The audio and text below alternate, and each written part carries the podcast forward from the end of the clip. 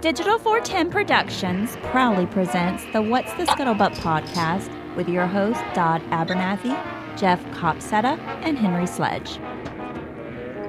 Welcome, everybody, to another episode of the What's the Scuttlebutt podcast, your favorite World War II based podcast. I'm getting ahead of myself in my head. And if you weren't with us last week, shame on you.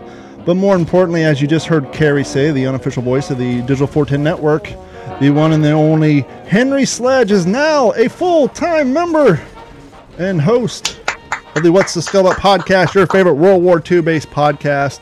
Our muster has gotten larger. And joining us tonight, uh, we'll get to in a second because I'm going to let Jeff introduce him.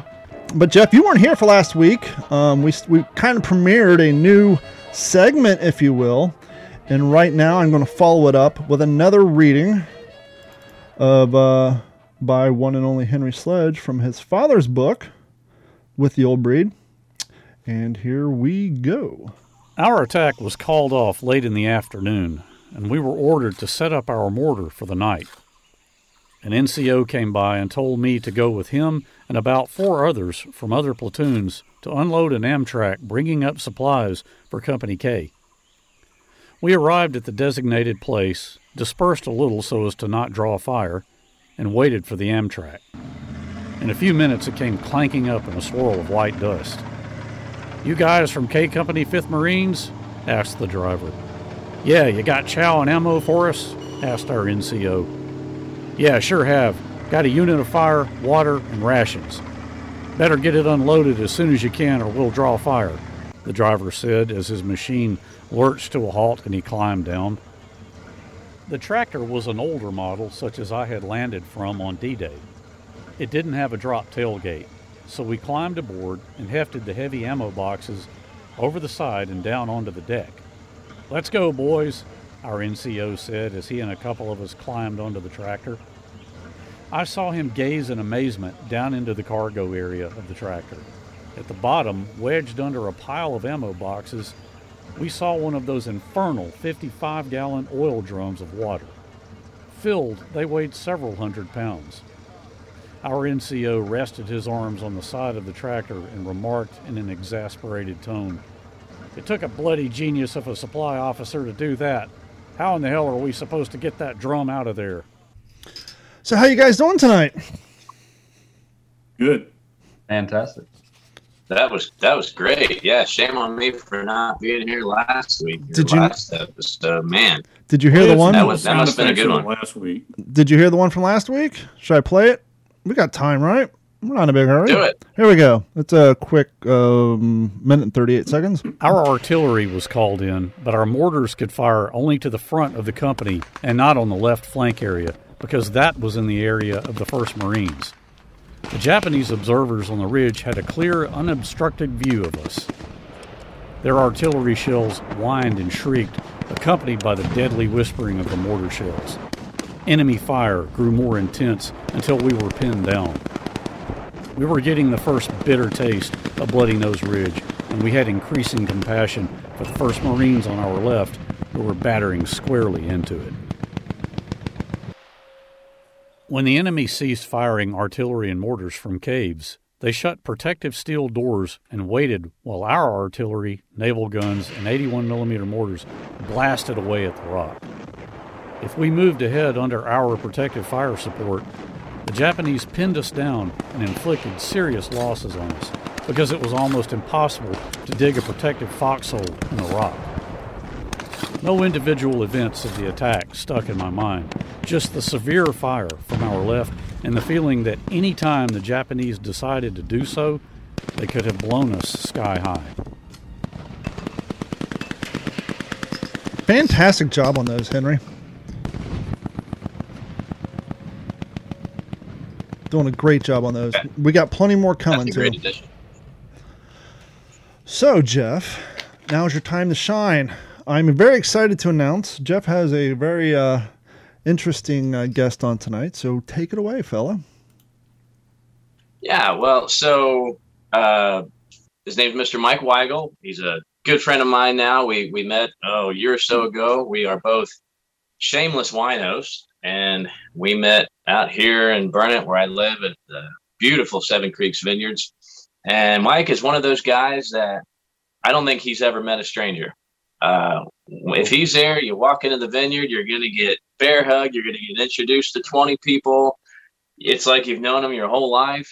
And before I let him introduce himself, I want him to tell a quick story because he is the only person I think I will ever meet that actually has his own sushi roll named after him. So I, I, had I had a hot dog named after me, but not a sushi roll. I'm intrigued.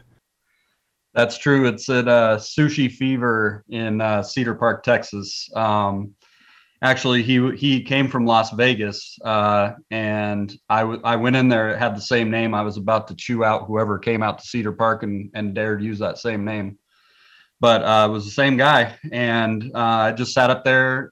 He had a chef named Mario, and I would just sit up there on lunch breaks or with customers and just say, "Make me whatever." And one day he made this awesome roll and I said, don't forget that one. So uh, it took about a year. His wife, Amy, would uh, not give me the name. She refused to, to have a, a roll called Mike Roll on their menu. um, but I, again, you know, all those strangers that I know, I told them all about it and it became so popular. He, he just couldn't not do it. So Why? after about a year, his wife, I came in there one day and she said, look what we have up on the board. And there it is on the menu and up on the specials. I've, I've got a micro. I think the they. Micro. I think they missed out on the better opportunity, which would have been the Weigel roll, or the Weigel the, roll. The Weigel roll. There we go. Weigel roll. Nobody would have been able to pronounce it. there you go. Except, except the Germans. well, what do you have for us tonight, Mike? I'm really excited. Of course, I already know, but uh, this is this is something special. This really is. Okay. Um, so the man that we're going to be talking about is my grandpa. Uh, his name is Thomas Leander Colburn, uh, TLC. He's uh, Catholic from Denver, Colorado, uh, born in 1924, December 18th, and left us on December 25th, 2015. So 91 years old, went out on Christmas like only he would. Uh, Army Master Sergeant, E8, U.S. Army. World War II. Um, I can show you a picture of him real quick so everybody knows who we're talking about here. This is what he's going to look like. And he was 18 gun. when he joined, and they called him Dusty Face because he he was a tank driver. Uh, apparently, they they all got the dusty faces. Yeah, the uh, the wind, the little slot on the front of the tank, they would just yeah get that dust all over their face. They got their early football helmets on and their little grease guns. Those grease yep. guns are so cool. Yep. Um, so I think probably, I mean, obviously, like lots of people in World War II, he's he's got a ton of stories. Um, our heritage is uh, his grandpa moved from New York to Colorado specifically Idaho Springs. Um, he was a miner, a prominent miner. Uh, the big house in the middle of Idaho Springs has a big plaque on the front. It's it's his. Um, his name was Cyrus Colburn. Um, so he we're, we're descendants of miners from Colorado, basically. Um, but this story, mo- mostly, I think what Jeff wants to see is the pictures I showed him. Um, and that story is um, I'll, I'll read to you what my, what my grandpa has at the beginning of these pictures. Uh, he says, We drove our tanks into Nuremberg Stadium, lined our tanks up, and made a motor pool out of the area. As I jumped down from my front fender, I noticed that there were a bunch of photographs blowing around. After checking them out, I discovered that they were pictures of Hitler and all his gang, so I stuffed some in my tank and eventually brought some home. Hmm. My mother took them to Ford Optical on 16th and Broadway, the man said that they should be put on professional negative film, which he did, and made some prints. And that's how all these copies that I'm going to show you uh, were made. And so your family uh, still has the negatives too? Yes. That's yep. awesome. So my my aunts are really big into um, history and lineage. So uh, between the four four girls, they have all the pictures and all the stuff. Um, all the cousins were also extremely interested into in it. Uh, it spread around to all the people that were were interested. Uh, I was the second oldest of the cousins, so I, I got a lot of the stuff. Um, a lot of his pipe collection, a lot of his stuff out of his den, some swords from some from Germany that he took from the Nazis. I'll have hmm. to tell you guys about that some other time.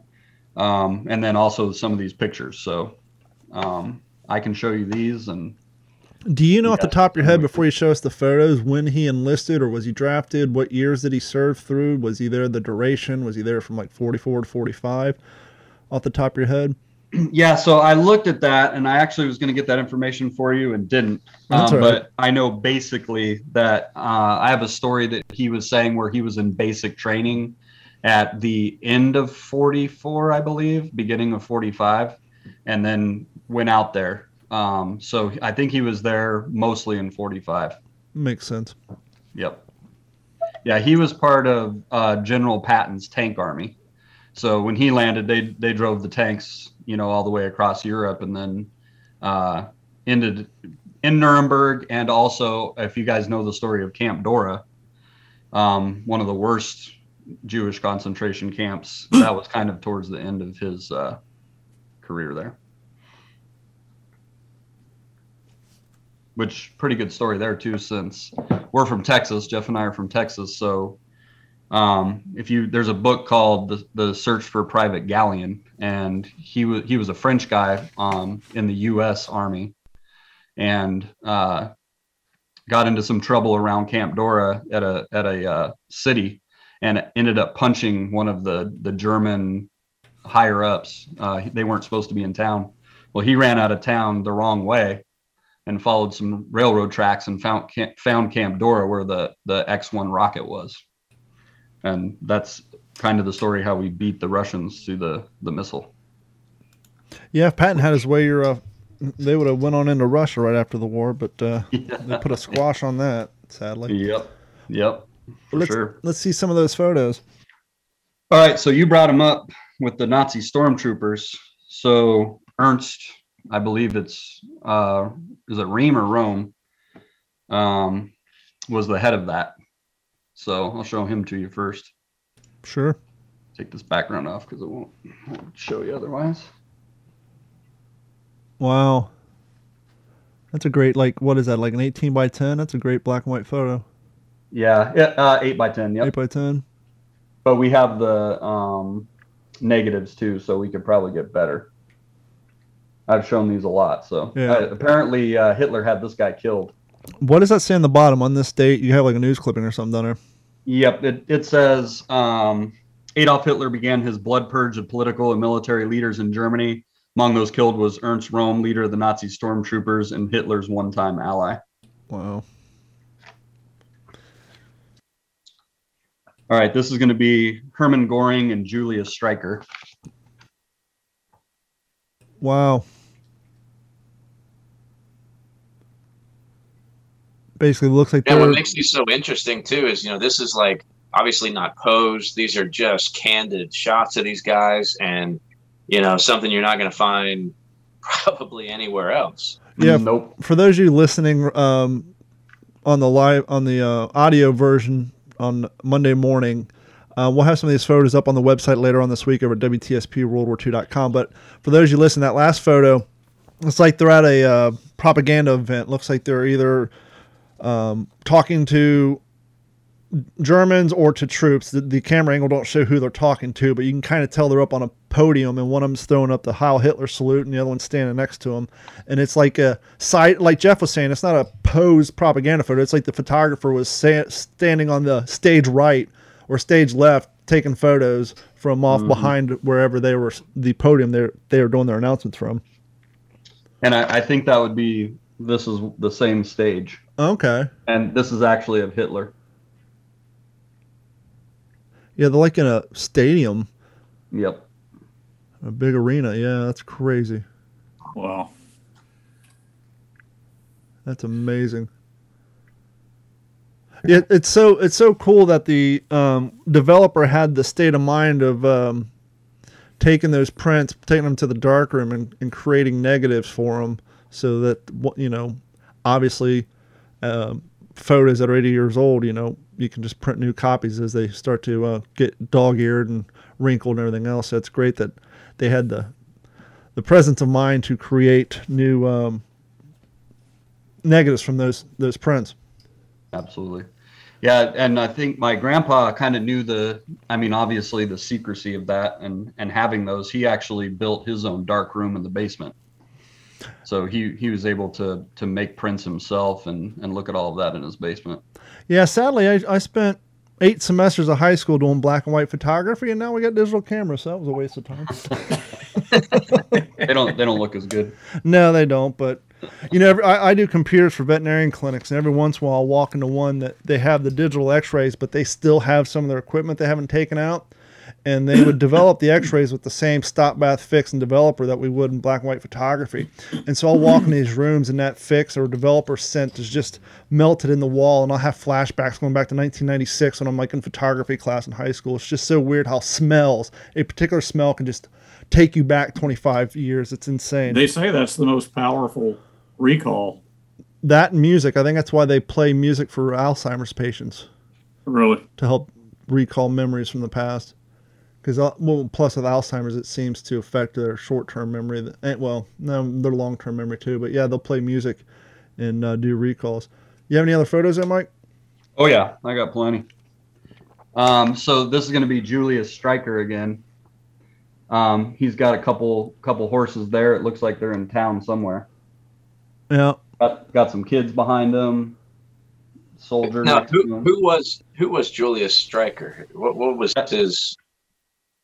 Pretty sure that was his right hand man. That was like he was always in the car with him, um, always on Hitler's right side. Okay. Uh, I might have to do some history on that. I'm looking it up Uh, now. If you want to go ahead and do your next Yeah. photo. Here, here's a really poignant one for you. Yeah. That could be on the cover of a book. hmm Yeah, that, that that looks like he's striking one of his famous poses. Yeah, for those of you listening to the audio version, it's basically Adolf Hitler standing about three feet back from four microphones up on the same pedestal in that same arena. It almost looks like where they held the Olympics. Don't that look very reminiscent of the 1939 Olympics? Does Is would that be the Zeppelinstrasse in Nuremberg? Quite possibly. possibly. I mean, that's where he found these. I'm just sadly most of the stuff I pull up on him is going to reference the Nuremberg trials, and so I'm not going to be able to give you a quick Wikipedia definition of who he was and what he did. Um, I know Hermann Goring was definitely his Yeah. right hand man as well, which I've got some pictures of him too. Um, this is going to be. I'm not sure who the guy in the black. uh, That might just be somebody pouring them them a drink. Uh, but there's some interesting stuff on their uh, clothing. But this is uh, Ream, the guy that's head of the Nazi stormtroopers.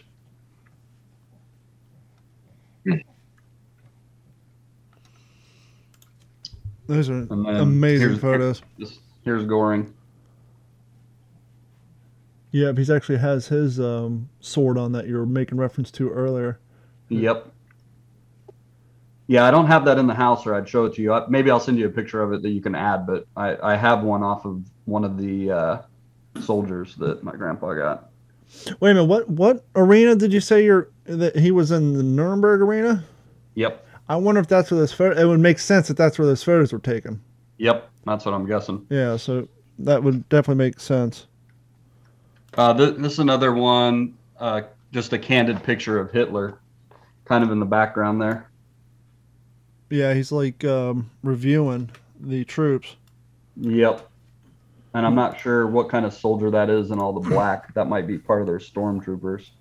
Okay, let's see here. Julius Streicher, February uh, 12th, 1885 to 16th of October 1946, was a member of the Nazi Party. Um, the German word that stands for regional leader. Uh, member of the Reichstag, national legislator. He was um, the founder and publisher of uh, the newspaper Der Stürmer, which became a central element of the Nazi propaganda machine. The publishing firm was financially very successful and made a Streicher a multimillionaire, and that's a multimillionaire in 1940s era. Era, so that's a lot of money. Now, at the end of the war, Streicher was convicted by crimes against humanity in the Nuremberg trials, good, and was executed, fantastic. Streicher was first member of the Nazi regime held accountable for inciting genocide by the Nuremberg Tribunal. So he was definitely a blank of all large caliber. Um, let's see here. Born, blah, blah, blah. Nine children of a teacher. I'm sure his mom was proud. Um, he worked in elementary school. His father, uh, he worked at the elementary school. His father had 1913. Streicher married some other chick. A baker's daughter, Nuremberg. They had two sons, yada, yada, yada.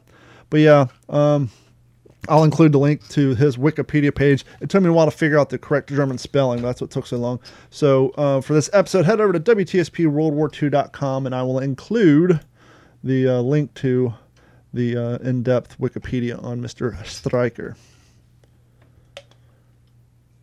Um, this this is definitely the stadium. It's, Yeah. it's marked as Nuremberg Stadium, but that podium looks a little different from what we were looking at earlier. Sure. Well, they may have had them up on a riser so they can get a little higher up because there's a lot of people Yep. there. And just imagine, I mean, in, in 1939, 1940s technology of PA systems, which weren't that great, um, in a place that large with that much marble, I'm sure it was quite hard for the people in the crowd to understand exactly what was going on. A lot of echoing. Absolutely.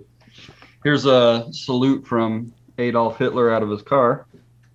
Oh yeah, wh- that's the uh, was uh, was that a Rolls Royce? I can't remember. It looks. Wouldn't be Ah, a it looks like the, the horse or uh, um, No, it's a Mercedes. It's got the yeah, it Mercedes looks like a. Mercedes to me. Yeah, I forget what they called that thing. yeah, that's it. Yep, it's a Mercedes. Got the uh, cat with the SS behind him. See, some of those, some of those other guys, they're they're. Wait a minute, Mike. Mike, What? don't you drive a Mercedes? Hey, to the victors go the spoils. I have a Volkswagen and a Toyota, so to the victors goes the spoils. No, I was going to say if you hold that photo back up, I noticed this in some of the other ones. Doesn't the headgear on the guy in f- to the front and to the back of the car almost look like a French style headgear of the French uniforms? you talking about this guy? Yeah. No, not the helmet. That's clearly German, but the guy in the back. Probably looks like a kepi. Yeah, they almost look like French kepis. It's crazy. Probably had uh, a lot of familiar, similar uniforms back then, I would assume.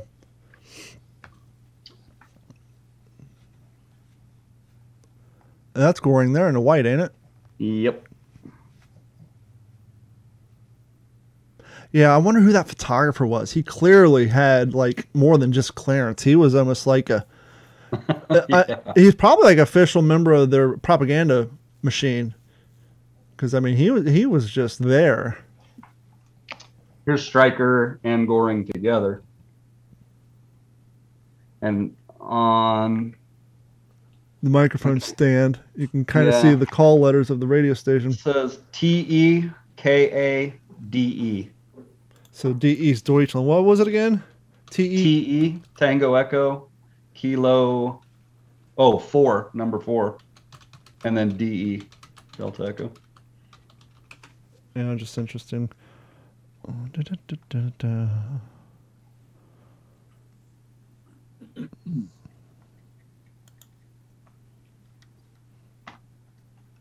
It, it's crazy to, you know, it's crazy to think that he was able to capture so many photos. I mean, that's more than just a, a handful. he had to cram them in his tank underneath the seat or somewhere but you know you see things like that and you're just so grateful that people think to preserve history and, and to him it Absolutely. you know and to him it really wasn't history it was you know happening right now but he had the foresight to think this will be valuable not monetarily well pos- possibly monetarily but historically valuable in the future.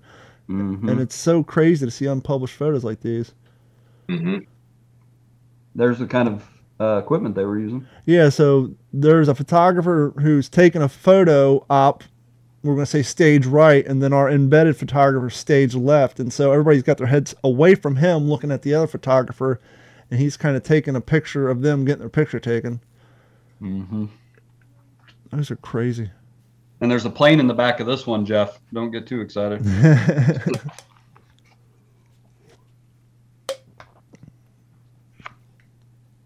Not sure what kind. JU fifty two, isn't it? no uh, what's the ones they Is would it use in, onto you, Jeff. it looks like I, the, I, di- I couldn't get a good enough glimpse of it. it, it kind of looks like If it's a the tri motor, it's probably a JU fifty two. Oh yeah, uh, yeah. I would go with that. Yeah. It's hard to tell though. Yeah, I it does. I just googled Ju fifty two, and I'm. I was going to say it kind of looks like the planes you would see in Indiana Jones when the Nazis or the Germans were flying them. Yeah, it looks like Ju fifty two. Yeah. um, let's see. So, in addition, he he was also there with his brothers um, when they got back. This was them in the Denver Post. Nice. Um, that's my grandpa right there. But him and his brothers came back and then um, went back to the mines. Yeah, it was so cool back then how the local papers would do write ups on the people from their towns, and obviously Henry knew a lot about that because you know his some of the stories, you know, news stories about his father. But one of the things that um, in that Dick Winters Hang Tough book, he made references in his letters or when DeEtta wrote them about how in Pennsylvania they would do news stories on him and his exploits. And so it was, it was really cool how like back then the small towns were so small that you if you're in a position of a Dick Winters or you know you came back you could kind of become a local celebrity because you're commanding a, a you know a group of guys who's doing all these things over in, in Europe and it gets put on the wire and then the local news turns it into the local you know local boy done good so it's really cool that they did that back then Yep. You know that seen a lot still exists in small towns. towns today. yeah Yep. I kept all the the rated R ones out of here, but um, this is kind of what some of the places they would come up to when they were taking their pictures after they would take over the the town or whatever. Just be, you know, dead bodies everywhere. yeah And I'll leave the. I have a whole bunch of concentration camp ones, but we'll we'll leave them off the this one. Yeah, we wouldn't want YouTube to take us to kill our live stream. well, I appreciate you sharing those uh, photos with us. Those are fantastic, and like us, and uh, that's just super awesome. Um, you have any more? Or are you are you good? Um, of of that stuff, that's it for that. Cool. Well, you're more than welcome to hang out for the rest of the show, and then uh, you know contribute to the conversation, or uh, you know crack wise, do whatever you want to do. And um, I know Jeff and uh, Henry have a. I think you guys want to do some Air Corps stuff. But real quick before we continue on the ETO talk, last week I talked about the book um, about the Marine Raiders, and we were talking about, hey guys, you ever read a book and see them mention another book, and you go out and buy that book? And of course, we all said yes. I got this in the mail. Don't mind my toilet paper uh, bookmark, but um, in that in that book by the Marine Raiders, they kept making references to Samuel Griffith II, and so I quickly Googled his book, and he put out this book called "The Battle for Guadalcanal," and this book covers everything from the Air Corps' contribution to the Navy's contribution, and obviously the Marine Corps. It really gets into the fact of how Guadalcanal was put together at the last minute on shoestring, how they had no maps of anything. They basically got as many people who used to work on the coconut plantation, sailors, whatever, to provide as much information. I think they actually went to old books that had maps. But anyhow, um, two things that's very cool, kind of sad but cool. Um, this book has barcodes all over it, and on the opening cover, it has uh, Yeshiva University, the libraries. Uh, this is from the uh, Siegfried Stern Library. It's got their college library logo on it. Of course, you can't see it because my WTSP wallpaper. But um, this is probably more of a uh, throwback for Henry and I. Check us out, Henry. It actually has the checkout card in the back that we'd all fill out, Yeah. showing that we checked out the book. Did you stamp it? Yeah, they put a brand new one in here. Sadly, you can't see the history of the people. Um, this was published in 1954. Now, I learned something cool, and I'm only on like chapter two. We're all familiar with John McCain's contributions to uh, Vietnam, right? Right. Do you know anything about his father? Yeah, he was Admiral Fifth Fleet, was he not? I was reading his book, and it kept Was that his grandfather? That was his father, uh, interestingly Okay. enough. I was reading his book and I kept saying John McCain. I'm like, wait a minute, John McCain's in Vietnam. So I quickly looked.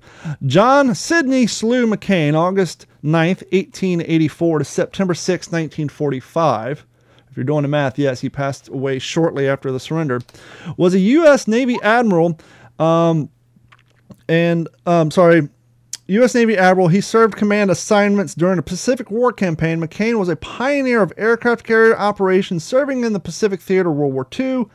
In 1942, he commanded the land based air operations in support of the Guadalcanal campaign.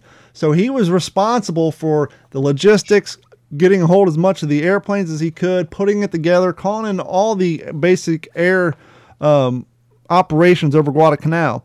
And in 1945, he aggressively led a fast carrier task force. His operations off the Philippine and Okinawa and airstrikes against the Japanese home island caused tremendous destruction. Uh, the Japanese naval and air forces closing the period of the war. He died four days after the formal Japanese surrender, and it's and I think John McCain was born in like 43 or 39, and it's just amazing that John McCain, his son, would go on to do all the Vietnam Air, uh, Navy exploits that his father kind of started, even though he really didn't have that much interaction because his dad died in 45.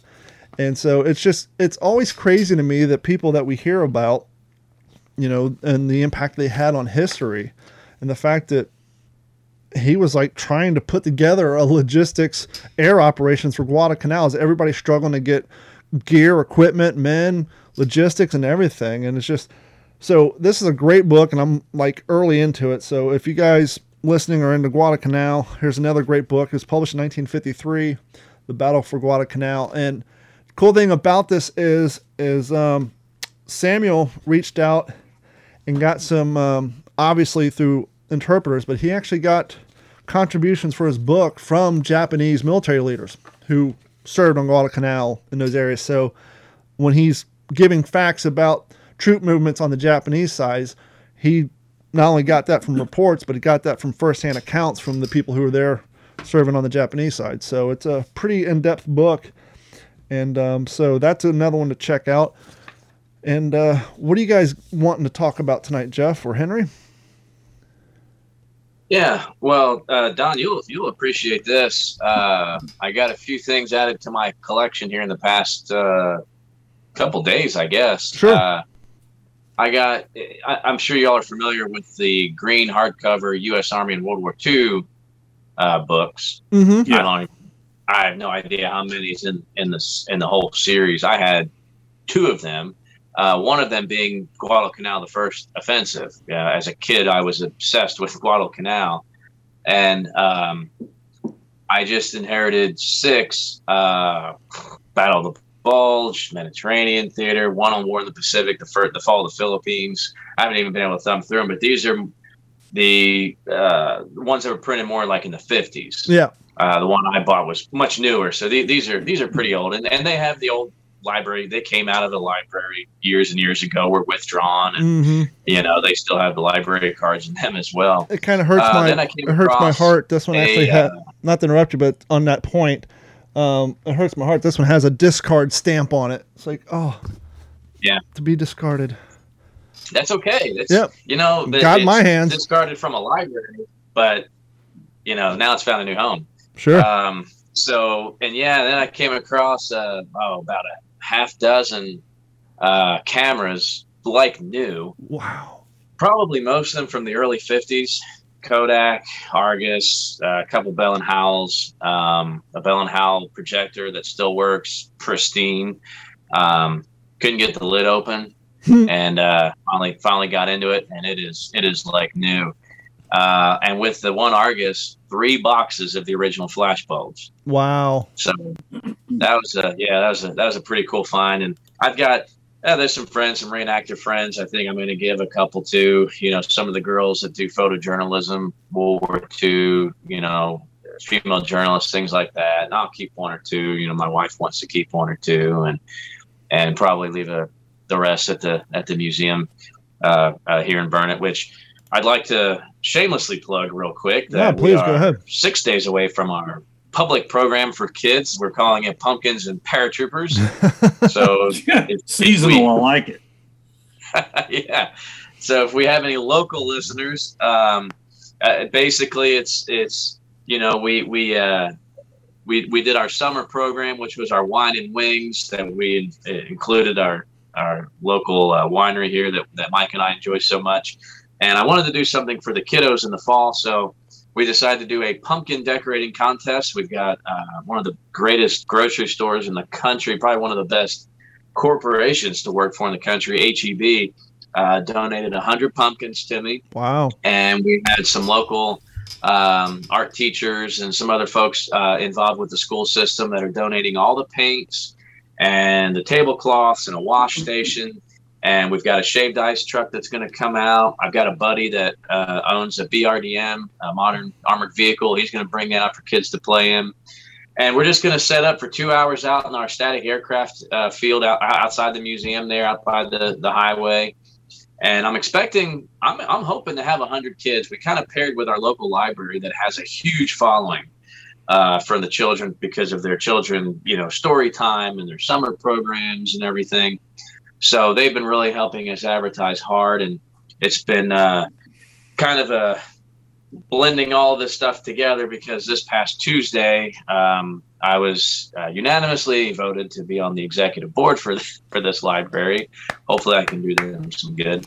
Um, so we're just kind of getting this community involvement between the historical aspect of our library, the programs that they do. It's more than just a, a big old building full of books, and of course, our museum uh, here in Burnet that's trying to keep history alive and we're going to have some reenactors. Of course, a couple guys dressed as paratroopers, uh, so I can get away with that catchy title hmm. where people aren't let down. and then we're going to carve jack lanterns with. Then we're going to carve jack lanterns with uh, fighting knives. there you go. Yeah. I've got to come uh, see this uh, BRDM. That's going to be pretty cool. Yeah, yeah, it's the same guy that, that he's got a DeLorean as well that he brings out. He's had a few other military vehicles in the collection that have come and gone. So yeah, yeah, make sure you come on out, Mike. Uh, but no, sticking sticking with uh, PTO. I know I know Sledge uh, Hammer here will will enjoy this. I've I got to talk to him when I first picked this book up. Uh, I don't know, maybe two weeks ago. It's it's done. I mean, I, I, read it that quick. It was, and I'm not a quick reader. Um, I thought it was really good, and, and it's one of those books that it's just a pretty good account. If you want to just know the basic stuff about Peleliu, if you if you kind of want to know a, a little bit about men like Sledge and Snafu and Burgin uh, and Haldane. Um, it, there's probably uh, I don't know how many inaccuracies there are. I picked up on a couple pretty blatant ones. Yeah. So of course, you know that kind of usually that turns me off. I mean, sometimes it's more of a it's it's it's not even really the author's fault. You know, to me sometimes they just kind of get some in, in editing things kind of get a little out of uh, chronological order um, they, they actually there's a mistake where they instead of September 16th it says December 16th at one point. But other than that, you know, and, and I know uh, Henry here can probably shed a little bit more light because he's more familiar with the book and the author. But you know, overall, not to pick anything apart, overall, I thought it was a really good. Um, just just kind of an, an all-encompassing. If you want to know a little bit about what Peleliu was like, I think this guy does a pretty good job um, at least shedding light to what what it was like and, and the way K three five just got so stretched out. These guys just got just I mean put through the ringer. Um, you know, I don't know if everything when he quotes Henry's dad, if it's 100% correct, or if Snafu would have said something like that. That I, am not familiar with, but I think it's it's a it's a really good book. It was a quick read for me, um, and uh, I just wanted to kind of do that in our little in our little book review, and um, I picked this one up this morning. Uh, Dumb but Lucky, written by this guy Richard uh, K. Curtis. This came out of the collection from our local P-51 pilot that we had here that unfortunately crashed a couple years ago. I inherited a, a couple hundred of, of his books from his collection and, and, some other aviation uh, curios and relics, things like that. And um, I'm excited to finish this one because I do want to plug before I turn it over to Henry that I think we're all in agreement that you know we're coming up on our hundredth episode. And of course, that's hundred episodes for Don. that's not necessarily hundred for Henry. Well, it's hundred for the uh, What's the Scuttlebutt podcast. I think this is going to be episode yeah. ninety four that we're on right now. So yeah, we we quickly have hundred coming our way.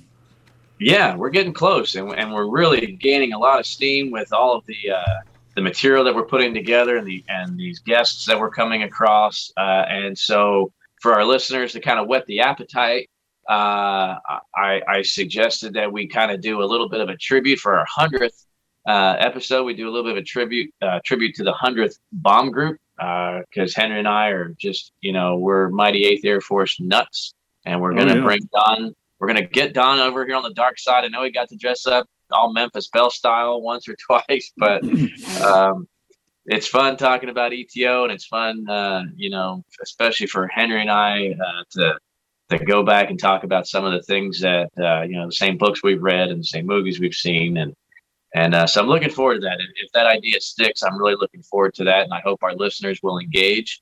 Um, I'd love to hear from some of them ahead of time, some of the things Yeah. that they'd like for us to talk about. Yeah, and please, if you guys have questions, comments, uh, concerns, please email us at mailcall at WTSPWorldWar2.com. And before you segue off that, because you, you mentioned something about that book, how there may have been some editorial inaccuracies, and I would be remiss um, when I posted last week's episode um, about how I was talking about how great the book, um, the the uh, the Marine Raiders was.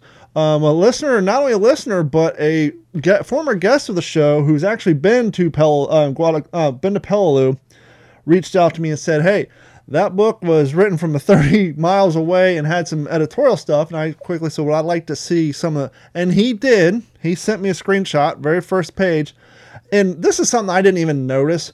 But chapter one, the factory guard, December 15th, 1942. December 15th, 1942, halfway down the paragraph, it says um, it had only been a few days since the Japanese bombed Pearl Harbor, which obviously would have been December 15th, 1941. But interestingly enough, when I started reading this book, December 15th, 1942 was when they had the meeting that the idea for the Raiders was hatched. So I think the editorial person, the person editing the book, put ni- December 15th, 1942 because it was probably a date that they were supposed to put earlier. But go ahead, Jeff. Well, maybe I misheard you there, but uh, I know the first Raider Battalion hit Tulagi on August 7th of 42. Unless that's strictly on the second Raider Battalion, Carlson's Raiders. Oh, I, But ha- first, I was looking. I was But yeah, flipping, I was flipping through here, and I thought I had actually taken a photo. So that's why when you were talking, I was so rudely looking at my cell phone. I because when I was reading this, I was like, well, wait a minute, that makes sense.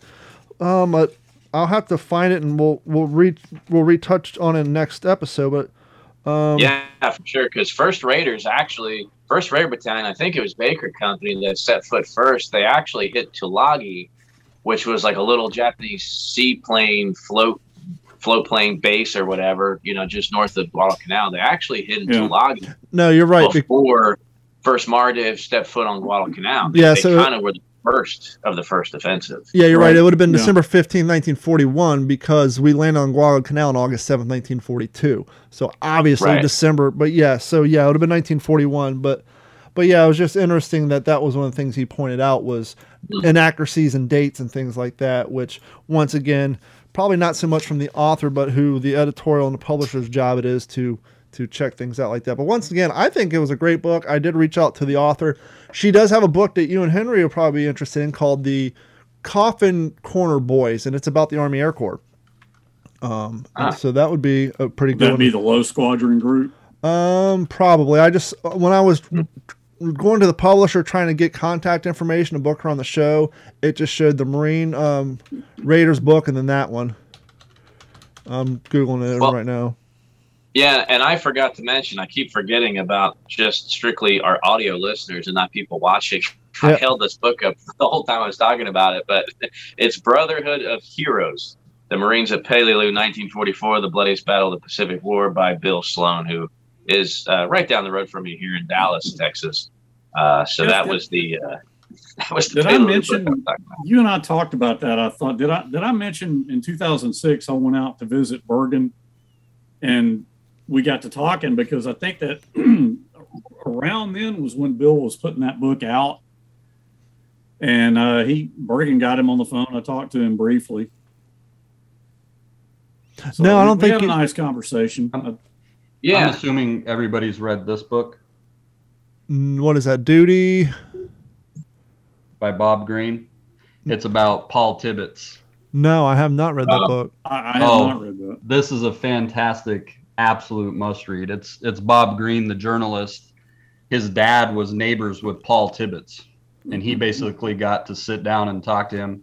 Uh, for anybody that's listening that doesn't know, he was the the pilot of the Enola Gay that ended the war. But that's a great Wow. book. If you guys haven't read that, Yeah, we'll add it to the list.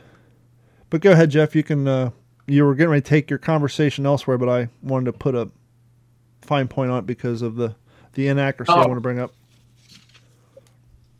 No, no, no, that's it. No, I just wanted to make sure I mentioned the title for for the audio listeners. But yeah, Henry, what do you got?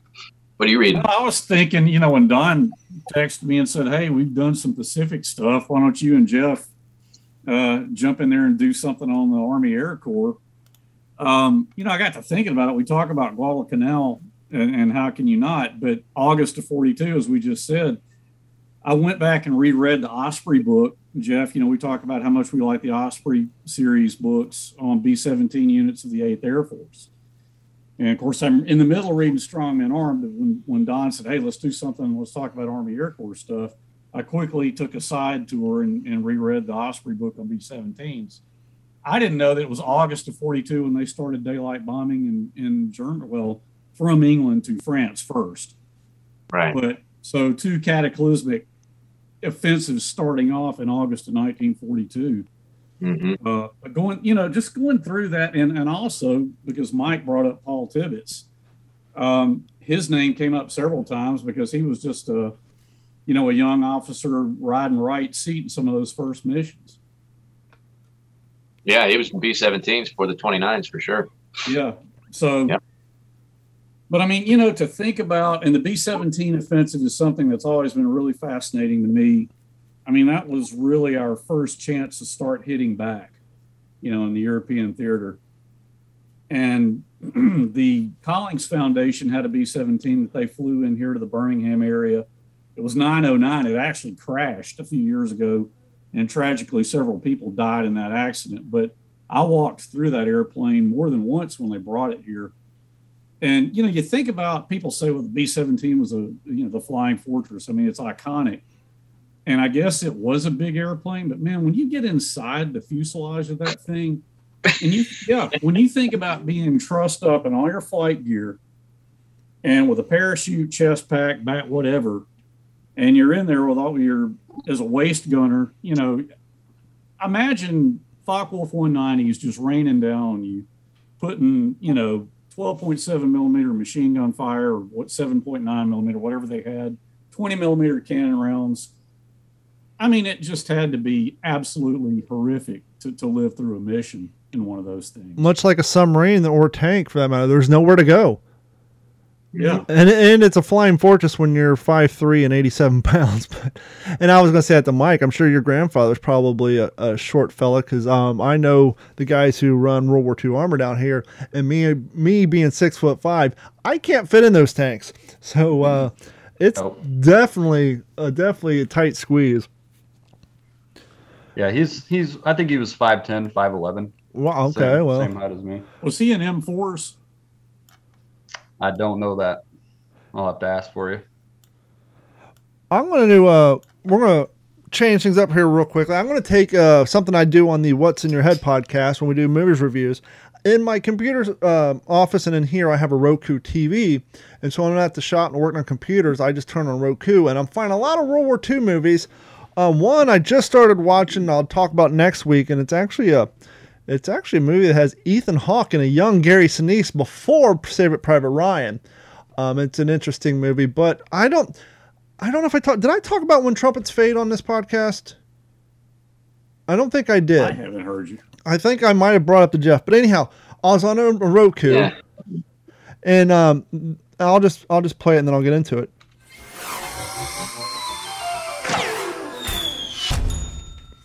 Oh, sorry about that. I'm trying to. For those who don't know, that's the Roku sound effect. So, He 1998. was a reluctant soldier, If I can help you in any way without endangering my own life, I won't hesitate. But I'm not taking a bullet for anybody. That's not good enough. That's as good as it gets.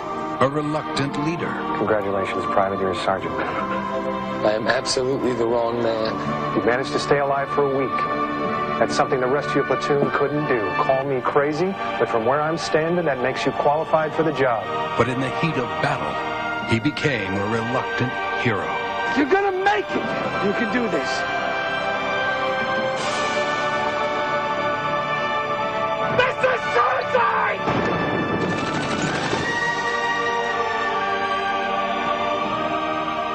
Even when the glory of war fades into the horror of battle, an ordinary man can become a hero. We're going home, Bobby. We're going home. HBO Home Video presents an epic true story when trumpets fade. What's your name? Warren. Welcome to Death Factory, Warren. From director John Irvin of Hamburger Hill and The Dogs of War comes the movie the Washington Post called First Class. Powerful, suspenseful, and shattering. Masterful, said Variety. A war picture that earns its stripes, declared People Weekly. When Trumpets Fade, starring Ron Eldard of Deep Impact and The Last Supper, Frank Whaley of Broken Arrow and Pulp Fiction. 1998 HBO television movie directed by John Irving, as you just heard. Um, keep in mind, Band of Brothers came out in 2001. So this is 1998. This movie is so old that at the beginning it's HBO New York Productions, not even HBO. Wow. I don't know where this thing was shot. Um, maybe somewhere in the woods in New York. It's super raw. Um, it's very, it's like I said, it's super raw. It doesn't hold back on the horrors of war. Inter- interestingly enough, one of the actors who doesn't get even a film credit is Timothy Olyphant, who you guys probably know from Deadwood as Sheriff Bullock and um, Justified. Didn't do a great acting job in this, but it's interesting to see him at like 19. Um, this movie is, it's, it's really it's good. I, I don't want to say it's like a great World War II movie, but it's a good World War II movie. They probably know, don't know anything about. But here's just a quick plot: uh, Private Dan, David Manning is a soldier of the 28th Infantry Division, and as a result of his horrendous fighting in the Battle of Hurtgen Forest, he is the sole survivor of his platoon. Manning is assigned to lead a squad of Green replacements and promoted to sergeant. He tries to get out of it, saying he's unqualified for the position, but his company commander, Captain Roy Pritchett, thinks otherwise. Manning tries to back out of the responsibility by asking to be discharged under Section 8. And um, one of the plots of the movie is his commander said, Fine, if you take these guys, go up here and take out the 88s. When you get back, I'll give you your Section 8. Unbeknownst to him, that commander dies during the attack, so he didn't get his Section 8. But there's a flamethrower scene in this movie. And as Jeff knows, who's worked very close with flamethrowers, this is 1998. This isn't CGI computers. Um, this had a, this had been a huge budget for HBO um, because the battle scenes they got explosions going off. They have tree bursts that rival Band of Brothers, and this is a few years beforehand. I mean, it almost looked like they put cameras in the woods in New York and had a demolition expert come strap some dynamite to these trees and just blow the living hell out of them. Um, like I said, the plots it's supposed to be based on a true story. Uh, I won't get into some of the uniform things that drive living historians crazy. Uh, look past that. But if you guys have Roku and you're looking for a movie that you probably never seen, um, and it's inter- it's nice to see a movie with a, a plot around Hurtgen Forest. It doesn't get brought up a lot in movies too much, and the and plus the idea that this was put out by HBO just a sh- few short years before they started production on Band of Brothers. It's a raw, rugged movie. Um, the I want to say special effects, but the pyrotechnic, the battles, the it's it's pretty good. So if if you're looking for just something to watch when nothing else is on, and you have Roku, or I'm sure you can find it otherwhere, but it's called When Trumpets Fade. It was interesting enough that um, I would watch it a second time. But to me, it's just interesting of how it was made because nowadays with all these all these movies, regardless of World War II, they rely so heavily on computer graphics, and this was just old fashioned going out in the woods and let's just blow shit up and film a, a, a military movie. I, Don, I, I'm with you on. I mean, the Hurtgen Forest. I've I've read several books on that, and to me, of course, you know, obviously the Ardennes, Battle of the Bulge. I mean, that takes a huge amount of attention as it should. But man, Hurtgen Forest was a killing field. Now, Jeff, you've worked around flamethrowers. You know the heat they put off. This scene, this cat is running. Uh, The actor, not even a stuntman, because they basically have the camera on one of those tracks, and then they're just running as he's running full force, just spraying the shit out of the set with this flamethrower. I mean, I don't know what the uh, lawyers are thinking, but just the flamethrower scene in itself is crazy. And of course, once again, this is 1998, and so they have stuntmen covered in the flammable gel running on fire instead of the computer graphics. This movie is raw and rugged, and you definitely might want to check it out. I I I've been trying to bite my tongue since you've been talking about it. I've seen this movie. I I I cringe hearing you talk about this movie like it's good. I didn't say it's a great movie. I said it's an interesting raw movie for, to see that It- it- HBO put oh. out. I didn't say it's a great hurts. movie. It's hurting my heart to hear this. Um, When's the last time that- you've seen it, so- though? oh, not that long ago. Um, probably last year sometime.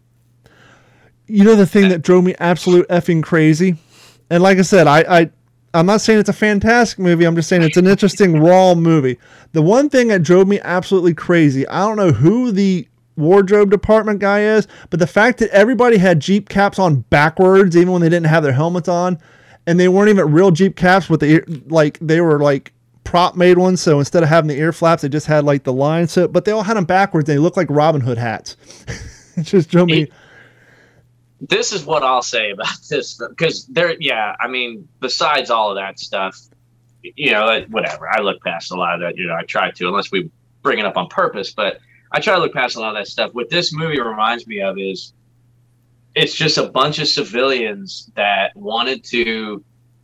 It, it's almost like this movie should be like more like Vietnam Yeah. with a lot more like artistic license to just catch stuff on fire, blow stuff up. That's exactly what it was. A thousand times, and not really. The the, the plot is. I It's mean, it's a good enough plot. I think it's a good enough story, but you're you're not going to learn anything at all. No, not at all. I mean, it, it's just like they, they took a, a Vietnam context civilian based film and set it in the Hurricane Forest, Yeah. almost like they would. Um, never heard of that. Let's pick that as our location. Like I said, I said it was a raw movie, and it, it's interesting to see that it's something HBO did before Band of Brothers. I never said it was a great movie, but it's just something to check out if you, you want a, a good laugh. Like I said, Timothy Olyphant, Yeah. his acting was horrible in that, and the fact that he went on to do D- Deadwood Right. and, and, and Justified. Like. I I, like like him him too, He's but- done some great voiceover work too. I mean, the guy, he's very talented. I, I do like him as an actor, and that, you know, you got to start somewhere, I guess. Um, yeah, I Henry, watch that movie, and then let's talk about it. But you have to admit, like I said, when they're doing the tree bursts, like you said, it, it definitely looks like when when all the shelling's coming in and, and they're blowing crap up, it does look very uh, Hamburger Hill or platoonish. And uh, but like the it was just I don't know. I saw it, I watched. it, I'm like, wow, this is it's rugged and raw, and and it's just interesting to see how far HBO came in those sh- few short years between that and Band of Brothers. And isn't it? Wasn't it directed? Wasn't it the same director as Hamburger Hill? Yes, Or it was. Which yes, which would go to your um, thing about the uh, Yeah. it looking like a Vietnam flick. it, it's a it's another Hamburger Hill, which was a pretty decent movie, just with dudes in World War II uniforms. Yeah, pretty much. Yeah. Anyway, cool. I, I'll go watch Thin Red Line again before you go. I would if I could find it for free. I'm not paying the three dollars to watch it on on Netflix. Mike, have you ever seen the Thin Red Line? Okay, don't. I have not. You're good. You're good. It's the most disappointing Guadalcanal based movie out there, but the joke is Henry Henry's a fan of it. You know, I mean, the, look, they actually did film some of it on Guadalcanal. Cool. So, I've only seen the big ones: Saving Private Ryan, Band of Brothers. You know, The Fury. Pacific. Fury. I did, Did see that. Pacific. Did see that. Well, the fact that it had Sean Penn in it, Michael Rappaport, uh, Nick Nick Nolte, it had a star-studded cast, but just like the storyline, you're like, what is this? no, I, I believe me, it took. It's an acquired taste. 1998. I guess Yeah, it I, came out the same year as Saving Private Ryan. it also came out the same year as when Trumpet Fade, so I guess it's definitely a more substantial move. I don't know if I've seen Ryan When was Trumpets Fade or not. What's that? I thought Saving Private Ryan was 96. It's 98. No, 98. Really? 98. Yeah. I'm learning a thin red line. I can tell you for a fact it's 1998. Saving Private Ryan. Because Saving oh. Private Ryan got all the attention, which it should have. Yeah, 1998. Yep. A better movie, but Sch- Schindler's List too. That was good. yeah. I think that should be required watching in high school history. Absolutely. Schindler's List. They they would never allow that. No, especially now. But definitely think that would should be um, required watching. Henry, do you got anything coming up that you want to plug? I know you're you uh, you're hitting the circuit a lot lately and uh, doing a lot of stuff here and there. Well, and I I'm, I'm going to be on Mitchell Bell's podcast, but you guys are too, right? um, I, didn't you say October ish, Jeff? Yeah, I'm Yeah, gonna be I on there told with- him- He's going to have me and Scott Gibson, who played Ack-Ack Haldane in the Pacific. Ah, He, we're going to be together on that. Um, Taco and I talked for quite a while. It's been several weeks ago when this first got lined up because you know we had a lot to talk about. He was kind of pretty stoked about getting to to do this, but um, yeah, the We Happy Few 506. We've got our next event coming up, and it'll be a live event. That will be on uh, the first week of October. Um, so that that should be pretty cool. Uh, the guy who played the guy who played Basilone's best friend, Josh Bitton, he was on our. We had a Zoom meeting with him week before last, and just kind of hashed some things out. He seems like a pretty cool guy. So Is I he the one who played um, J.P. Morgan? Yes, he played J.P. Morgan. Yeah, I just saw him on an episode of Lucifer last night where he played a ATF sniper. I was like, that's the cat who played J.P. Morgan on the Pacific. Yeah, really cool guy. I mean, he you know he wasn't even part of the Sledge story arc, Yeah. and yet you know I popped up and he's like, Henry, man, your dad's book was fantastic. It's so cool to meet you. You know, Is he from yeah, Boston? that's- He's got like the Boston. Is he from Boston? Where's he from? well, uh, he's from New York. Oh, Actually, okay. he, he lives in L.A. now, but he is, I think, originally from New York. I got you. Really cool guy. So, and I think there are going to be a lot, lot more people jumping on the uh, We Happy Few Pacific bandwagon. Um, I had a conversation with a guy, uh, and this is something I I don't want to get into right now because I want to see where it goes. But to you especially, Jeff, if you like, you know, we we love the World War II airplanes, so uh, I may I may have something to, and maybe even a potential guest to pursuant to that. Sounds like a plan. Yeah, I mean, um, definitely. Jeff, um, you're probably from. Do you know where the concept of the 21 gun salute came from? Oh man. Uh no, I couldn't. I couldn't tell you off the top of my head. There's a cool cat on TikTok uh, named Preston. He does like these quick 30 second, one minute history lessons. And I heard this one and I didn't know this. And so I'm going to play it for you guys real quick. It's like, um, it's 45 seconds long. But here's a quick 45 second lesson on the gun, uh, 21 gun salute.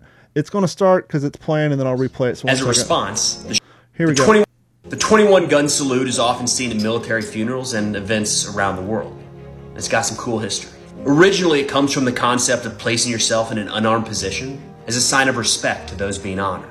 The version we know today, with 21 rounds being fired, started when warships would enter an enemy port. While they were still a ways from shore, the ships would fire off every one of their cannons. They usually had seven. And with how long it took to reload, it was a way of saying, we come in peace. As a response, the shore batteries, which usually had more ammunition on hand, fired 21 rounds, three for every one coming from the ship. The 21 gun salute has since been adopted by countries all around the world as a sign of respect.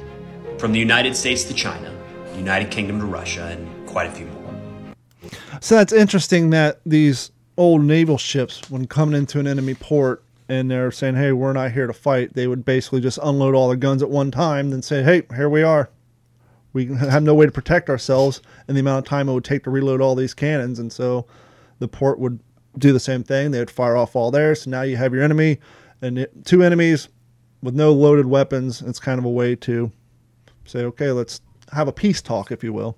That's pretty cool. I did not know that that's where it came from. I know if you've ever heard of the Patrick O'Brian books, the Jack Aubrey books, it, it's Napoleonic Wars, 18, you know, 1800s, Royal Navy sailing ships. So Master and Commander was based on those books.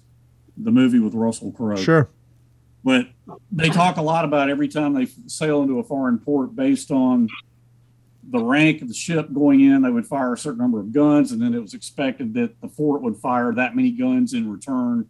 And it was like a big deal if they didn't. Like the Royal Navy would get extremely upset if they fired a salute and it was not returned. Yeah. So, and I guess now you know why, because if you're not returning it, that means they got loaded armament pointing at you and they could take mm-hmm. you out mm-hmm. if they so desired. But I think I'm, unless you guys have anything else cover, I think that's going to wrap it up for this episode of the What's the Scuttlebutt podcast. You got anything you need to put out there, Jeff? No, no. Look forward to the next episode. Good seeing you guys again. Mike, thanks a lot for coming on and, and showing off some of your grandfather's stuff. That's a really cool uh, lineage that you've got there and heritage, and, and we appreciate you sharing it with us on our on our podcast. Thanks for having me, gentlemen. Yeah, thanks, Mike. Our pleasure. And as always, um, thank you to Jeff and Henry for doing what you're doing and uh, contributing to the show and helping making the show a more well rounded show. And see how many times I can say show in one sentence. We'll just top it off with one more. This is the What's the Scuttlebutt podcast show.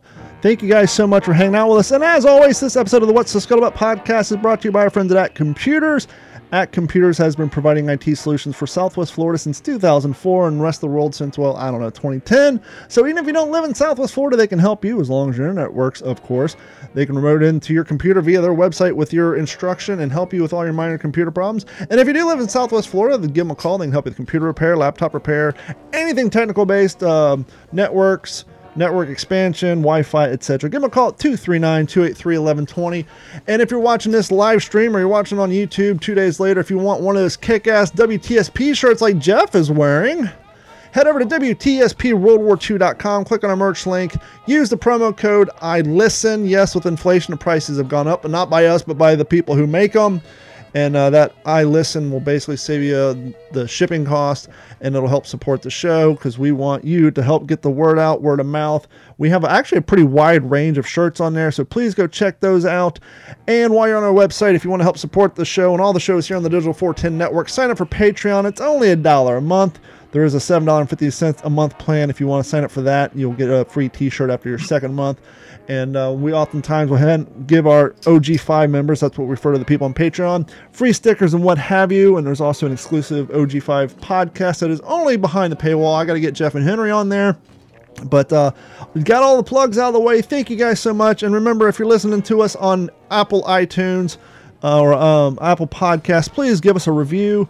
The higher the review, the higher the stars, Apple will suggest us to other people who listen to history podcasts. So for uh, Henry, Jeff, and Mike, this is Don Abernathy, and we will talk to you all next week. This has been a Digital 410 production.